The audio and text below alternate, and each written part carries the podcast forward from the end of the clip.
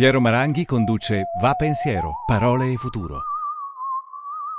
Una produzione classica HD, Sky Canale 136, in collaborazione con Intesa San Paolo. Si parla spesso della necessità di fare una rivoluzione culturale, ossia della necessità di rovesciare il pensiero comune quando questo pensiero comune ci sta portando dove non dovrebbe.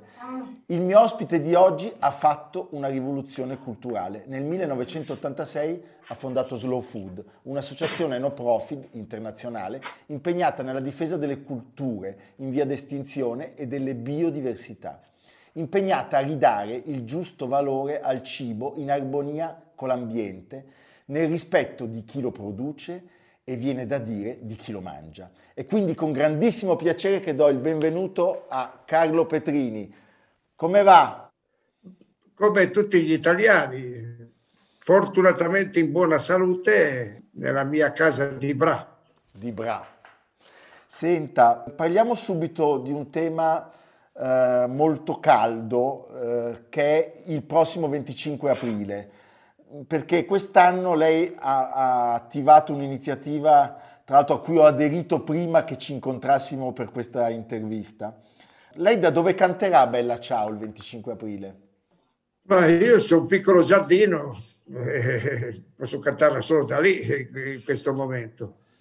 Ma la questione che mi interessa di più in, questa, in, questo momento celebrativo è fare in modo che in questo momento importante ci sia l'attenzione per gli ultimi, perché non è possibile pensare a una rinascita e ai tempi che ci aspettano per rimettere in sesto uh, l'economia e anche il dissesto che questo, che questo patatrac sta generando nella nostra società se noi non abbiamo un occhio di riguardo verso gli ultimi. In questo momento tutti sono sollecitati a stare in casa, ma c'è una moltitudine di gente che la casa non ce l'ha. Tutti trovano nel cibo un sistema, un, un qualcosa che dia senso anche alle loro lunghe giornate, alla loro, alla, all'affetto tra i propri cari. E c'è gente che il cibo non ce l'ha. Io non riesco a immaginare un 25 aprile senza una, un'attenzione verso gli ultimi. Questo è il, segnale, il significato che, più profondo che io ritengo bisogna dare in questo momento. La ringrazio. Senta, sulle sue, sulle sue colline, nelle Langhe, combatteva Giorgio Bocca, sono morti molti giovani da entrambi gli schieramenti. Di quale resistenza hanno bisogno oggi i ragazzi? Giustamente lei ricorda che dalle mie parti c'è stata una, una importante eh, guerra partigiana. Io sono cresciuto con l'amicizia eh, proprio fraterna con Nuto Revelli, con Giorgio Bocca, con tanti e tanti di, di idee diverse, ecco, perché qui c'erano i partigiani garibaldini, gli autonomi, i, i Matteotti, tutte, tutte le formazioni hanno operato nelle Langhe e nelle valli cunesi. Oggi pensare a senza porre il problema ambientale e del disastro che questo problema sta generando, secondo me è, è, è, è, come dire, sarebbe una cosa monca. Noi non possiamo più eh, non concentrarci su, queste robe, su, questa, su questa questione, al punto che dico è ora di finirla con guerre fratricide e polemiche sterili dobbiamo tutti concentrarsi su tre elementi. Il primo più immediato è la lotta a questo virus. Il secondo è il problema del riscaldamento ambientale e quindi della, della, della, dell'attenzione che dobbiamo avere per l'ambiente. E il terzo, mi permetta, la forte diseguaglianza sociale ed economica che esiste tra, nel nostro paese.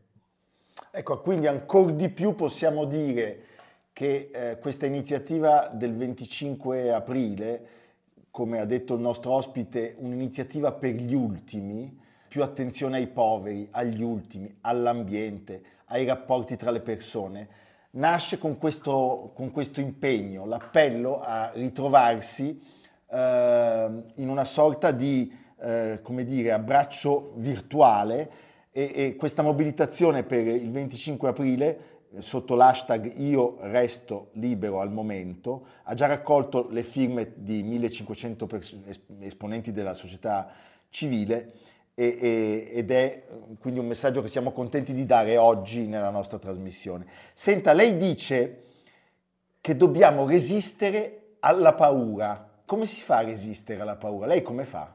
Allora, io ho preso coscienza nel mio profondo di una cosa che sono un anziano con patologie pregresse. Voi sapete che oggi la narrazione eh, che quotidianamente riceviamo dalla, da, dai media è quando si fa il tristissimo elenco delle persone scomparse e si dice ma sono mancati X persone, in maggior parte anziani con patologie pregresse una, una narrazione che mi fa, mi, fa, mi fa un po' venire il magone. Perché? Perché la perdita degli anziani è una cosa di una, di una eh, come dire, eh, enorme. Ci, diventiamo poveri in una maniera incredibile, perdiamo una generazione che, che avrebbe potuto e, e, mi auguro che, che, che possa, possa, nella gran parte di, di, di, delle persone essere da esempio, da testimonianza del, del, passato. I giovani, i bambini hanno bisogno di, questa, di questo scambio intergenerazionale e la perdita degli anziani è una perdita enorme per il nostro paese. Quindi, eh, avendo vissuto eh, questa, questa consapevolezza di essere anziano con patologie pregresse, le devo dire che da un lato ho un po' meno paura e dall'altro, e dall'altro dico che sono orgoglioso di essere, di essere, di essere vecchio. Bene. Lei cita spesso Calamandrei che diceva la libertà è come l'aria. Quanto manca l'aria oggi? Eh, manca, manca. Io, penso eh, a, a, a una contraddizione. Se oggi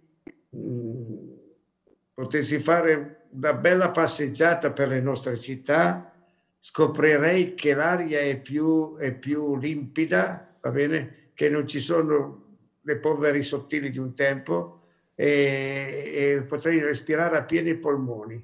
Eppure non lo posso fare perché devo, sta, devo stare in casa. Questa è quasi incredibile. Quindi in questo senso mi manca quell'aria della mia città, delle mie terre, va bene, che, che in questo momento è, è, pulita, è pulita e, e respirabile.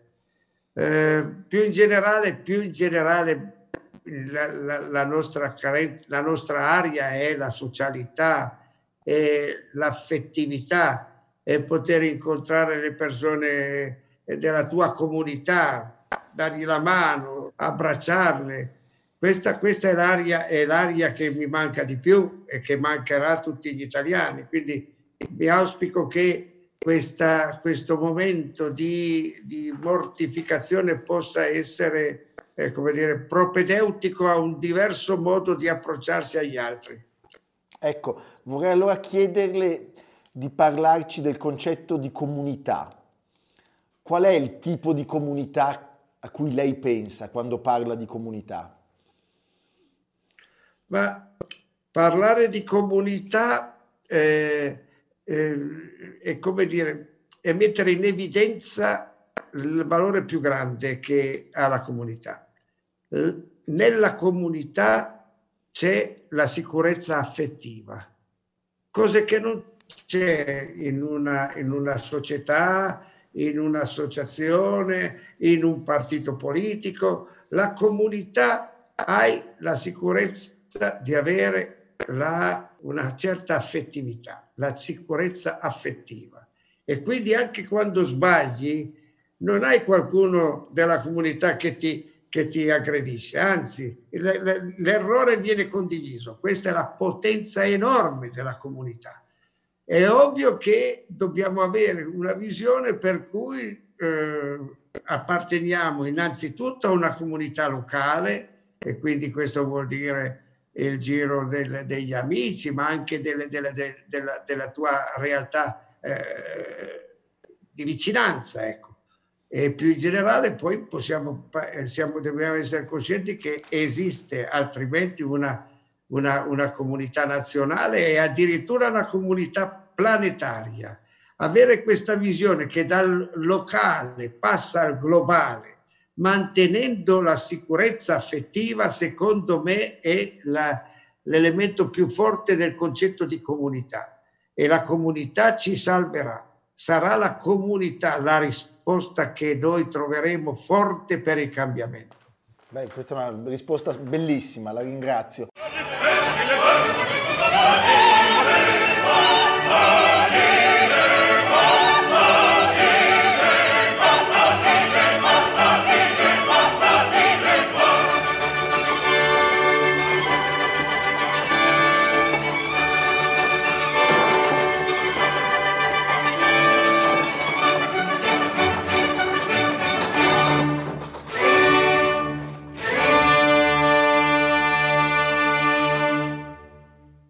Abbiamo visto un momento della Cenerentola, il famoso banchetto al termine del primo atto. Ecco, questo coronavirus, Carlin Petrini, è nato in un mercato alimentare, in qualche modo è nato dal cibo, ci raccontano. Secondo lei questo ha un significato preciso? Comprendere quanto il cibo sia centrale nella nostra vita ma direi più in generale della vita del genere umano, è, eh, è fondamentale. Noi dobbiamo capire che tutti noi siamo viventi perché mangiamo. Se ci sono altre teorie, vengano pure a presentarmele, ma la questione, la questione dell'energia del nostro corpo, del, del, del rapporto che noi manteniamo con la terra madre, è tutta mediata dal cibo. Ma dirò di più, è una mediazione anche di tipo affettivo, è una mediazione di tipo sociale, è una mediazione di tipo ambientale. L'importanza del cibo è, è indiscutibile perché è parte integrante dell'economia primaria, ma non solo dell'economia, anche della, anche della, della, della vita sociale, della vita, eh, della vita della nostra energia. Allora, se noi partiamo da questo concetto, leviamo, leviamo questa dimensione oggi imperante del cibo come spettacolo. Tutto si spettacolarizza e non si tiene conto, non si tiene conto che dietro a quel cibo ci sono dei contadini che lavorano, degli artigiani, delle economie, delle donne, delle milioni di donne che, che, che lavorano per, per trasmettere questa. E tutti ci concentriamo a questi show pre- prevalentemente maschili, va bene, che rischiano di diventare pornografia nel suo senso più profondo e più vasto, perché in quel senso profondo e vasto c'è anche la risposta al cambiamento e anche all'attenzione che dobbiamo avere verso, verso queste tematiche. E questo guardate, della società contadina c'è sempre stato, c'è sempre stato. Eh, c'è questa scena bellissima che Olmi, il mio amico Ermanno Olmi, riportava nel, nell'albero degli zoccoli. C'era la miseria più nera nel mondo contadino, ma a tavola c'era sempre un posto riservato per il viandante senza, senza. E questa è la, la, la lezione che dobbiamo imparare dai nostri vecchi. Il cibo non è solo una tecnicalità di produzione, ma è soprattutto una trasmissione di, di saperi, di conoscenze e anche un modo per dire agli altri ti voglio bene. Questo è, è l'elemento centrale. Stupendo. Senta, in questi giorni si è parlato molto del ruolo delle botteghe, quelle sotto casa, dell'importanza che hanno nel rifornire eh, il cibo per le famiglie eh, che sono costrette appunto in casa. Ecco, secondo lei c'è da ripensare una forma di distribuzione del cibo? C'è innanzitutto da pensare al ruolo sociale e al ruolo di relazione che hanno le botteghe. Eh, io penso ai, ai, comuni di montagna, ai villaggi qui nelle mie langhe. Eh, il, la bottega è il luogo in cui gli anziani possono, possono ritrovarsi, possono scambiare due parole. Ha un ruolo importante. Da questo punto di vista il, il futuro ci deve vedere impegnati a rivedere le botteghe, che possono essere gestite dai giovani e possono anche diventare multifunzionali, luoghi in cui si possa accedere alle nuove tecnologie, luoghi in cui si possa avere la certezza di avere una comunità che si ritrova. Ma in questo ci stanno anche le botteghe di vicinato nelle grandi città. Non possiamo noi eh, che gli altri non hanno dignità, C'è, però ci deve, deve essere garantita spazio per tutti e uguali opportunità, uguali opportunità le botteghe devono avere la, la, la, la, dignità che ha la grande distribuzione e anche il nuovo arrivato che è il, il, commercio, il commercio online. Però ricordiamoci di una cosa, che quando io parlo di botteghe parlo di posti di lavoro enormi diffusi sul territorio. Certo. E quindi anche di dire, economie territoriali che danno il senso della salute del territorio. Quando parlo di grande distribuzione, eh, in senso, penso io, Amazon, parlo di una concentrazione della ricchezza in una persona sola e non nelle comunità. E non nelle comunità. Se noi abbiamo chiaro questo concetto, il sistema paese, l'Italia, non può perdere le botteghe anche dal punto di vista turistico. Noi non possiamo avere dei borghi turistici dove si arriva e sono paesi dormitorio. La bottega, l'osteria, l'osteria, il punto di riferimento è quello che fa bella l'Italia, tutto il resto sono chiacchiere. È distintivo. Fantastico. Senta, le chiedo una cortesia personale. Mi può far vedere le sue mani? Le mie mani? Sì, voglio vedere le sue mani, me le fa vedere?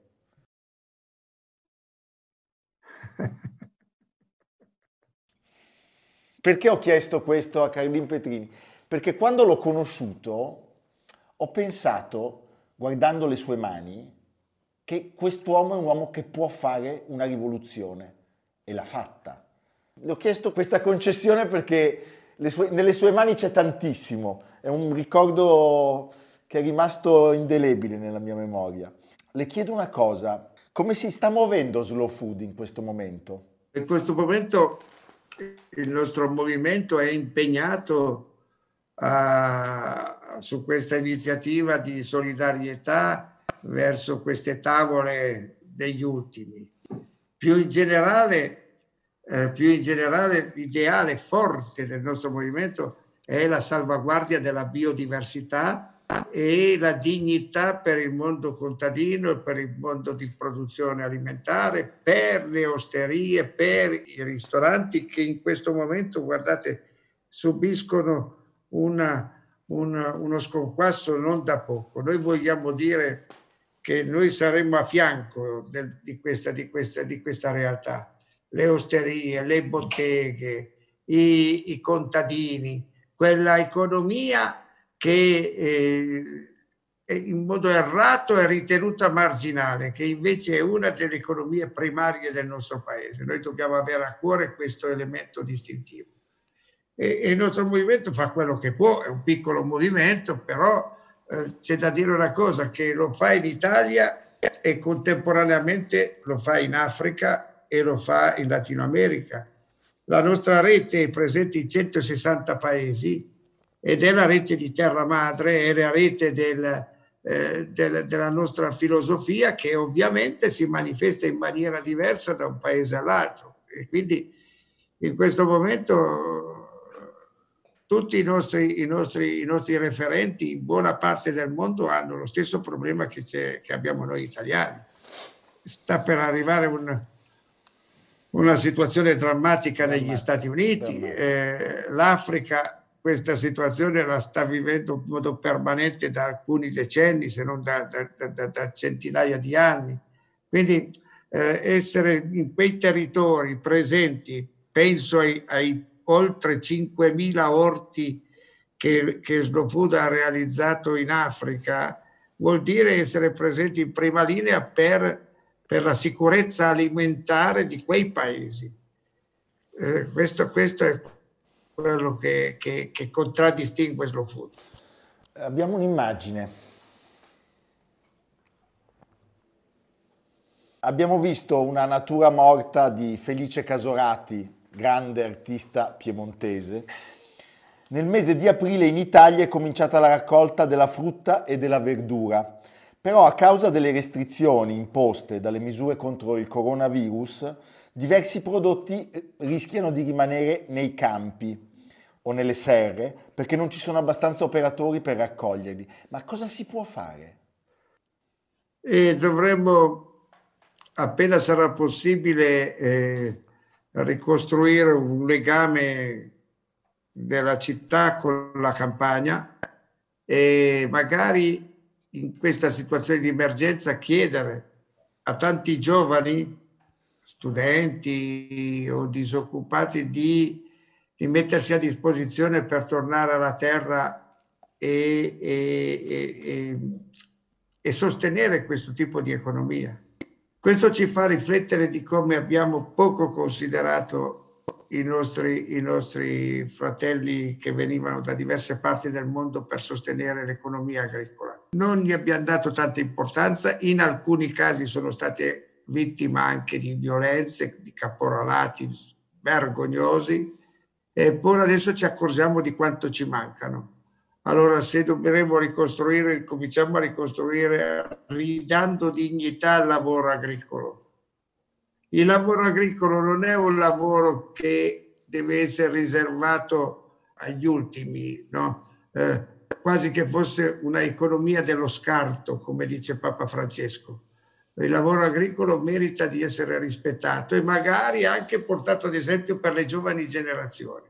Se tanti studenti, peraltro come facevo io nelle mie vacanze, vanno a, a, a vendemmiare o a fare delle raccolte di frutta, è una bella esperienza, è una bella esperienza. Io la ricordo con tenerezza, tutta la mia giovinezza, cioè andavo a vendemmiare e, e in quello capivo quanto era importante la comunità agricola dobbiamo ritornare a, a dar valore al lavoro agricolo e fare in modo che ci sia questa forma di ausilio della città nei confronti della campagna e dei giovani nei confronti degli anziani. La ringrazio moltissimo. Senta, per lasciarci, ci fa il suo invito alla piazza del 25 aprile, Carlin Petrini? Molto volentieri, molto volentieri. Esiste, esiste un sito che è www.25aprile2020.it su cui si può trovare eh, l'appello che noi facciamo e anche l'opportunità di fare questa donazione. Una donazione che andrà a sostenere le mense dei poveri e l'aiuto ai senza tetto. E Caritas e Croce Rossa ci aiuteranno nel fare in modo che questi soldi arrivano a quelle persone lì. E quindi 25 aprile di liberazione e di solidarietà.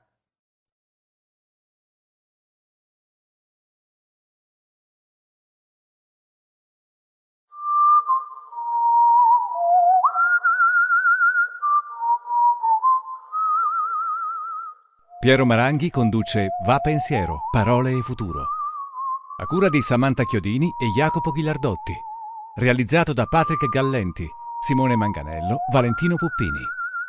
Una produzione classica HD, Sky Canale 136, in collaborazione con Intesa San Paolo.